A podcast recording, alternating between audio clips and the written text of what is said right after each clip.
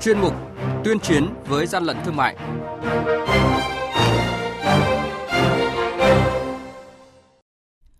Thưa quý vị và các bạn, Quản lý thị trường Lạng Sơn thu giữ hơn 5.000 sản phẩm thực phẩm nhập lậu. Đồng Nai vừa phát hiện 40 tấn thịt lợn gà đông lạnh đã bốc mùi hôi thối tại cơ sở sản xuất giò trà, là những thông tin có trong chuyên mục tuyên chiến với gian lận thương mại hôm nay. Nhật ký quản lý thị trường, những điểm nóng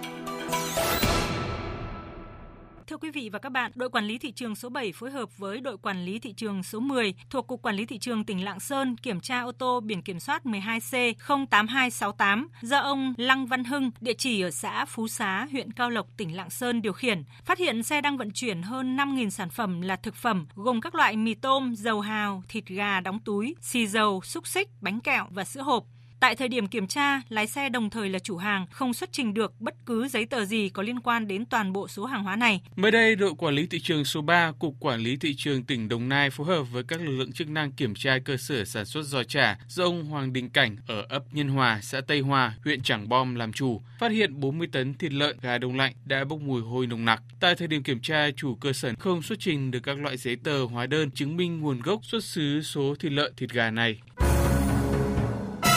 Hàng nhái, hàng giả, hậu quả khôn lường.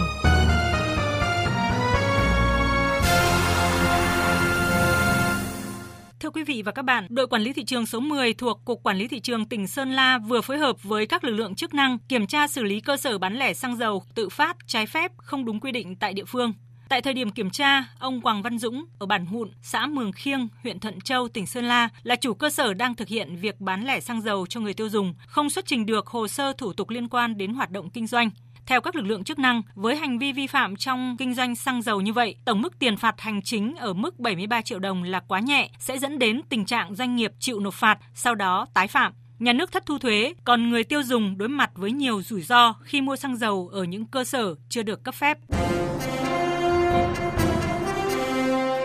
Quý vị và các bạn đang nghe chuyên mục Tuyên chiến với gian lận thương mại. Hãy nhớ số điện thoại đường dây nóng của chuyên mục 038 857 7800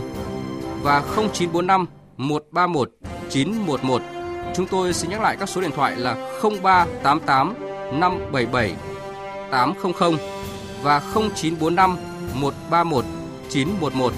sẽ tiếp nhận ý kiến, phản ánh, kiến nghị, tin báo của các tổ chức cá nhân liên quan đến gian lận thương mại, hàng giả, hàng nhái. Tuyên chiến với gian lận thương mại phát sóng trong thời sự đồng hành sáng thứ ba, thứ năm và thứ sáu hàng tuần. Thưa quý vị và các bạn, thời gian qua, Cục Quản lý thị trường thành phố Hà Nội phối hợp với các lực lượng chức năng tập trung kiểm tra đột xuất một số cơ sở kinh doanh sách và kho chứa sách, văn phòng phẩm trên địa bàn, phát hiện số lượng lớn sách in lậu, hành vi vi phạm rất tinh vi. Lực lượng quản lý thị trường Hà Nội cùng đoàn kiểm tra liên ngành phối hợp với đại diện một số nhà xuất bản, phát hành sách, xuất bản phẩm đã tiến hành kiểm đếm chi tiết hàng hóa và phân loại, xác định hàng hóa vi phạm gồm gần 20.000 ấn phẩm các loại, 20 kg ruột sách, 10 kiện hàng bán thành phẩm được các nhà phát hành xuất bản xác nhận là ấn phẩm in lậu, không phải các ấn phẩm do các nhà phát hành xuất bản sản xuất và cho phép phát hành. Ông Nguyễn Đắc Lộc, Phó cục trưởng Cục Quản lý thị trường thành phố Hà Nội cho biết, các cửa hàng sách đã lách luật bằng cách chỉ bày bán một số lượng ít trên cửa hàng, còn lại cất giấu trong kho, khi có khách mua mới đưa ra. Trong khi đó, chức năng nhiệm vụ của quản lý thị trường lại không có thẩm quyền kiểm tra ở những nơi riêng tư, hoặc khi có đơn hàng, các cửa hàng mới móc nối với đầu nậu chuyển trực tiếp, nên nhiều trường hợp đoàn thanh tra đến lại không phát hiện được sách giả, sách lậu.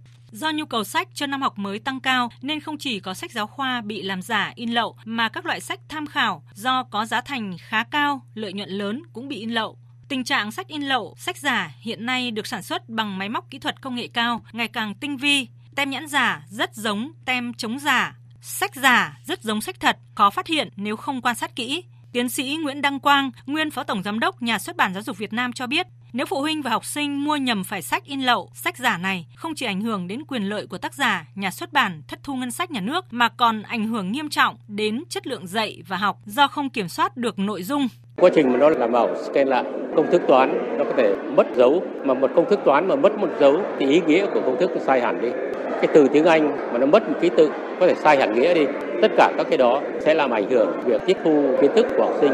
nhằm đảm bảo quyền lợi cho tất cả học sinh và người tiêu dùng, không để tình trạng sách in lậu, sách giả vào các trường học, rất cần sự chung tay đẩy mạnh hơn nữa công tác thanh tra kiểm tra và kịp thời xử lý các trường hợp vi phạm. Phụ huynh và học sinh cần thận trọng khi chọn mua sách, không mua sách từ các nguồn trôi nổi trên thị trường và nên mua sách tại các nhà sách có uy tín.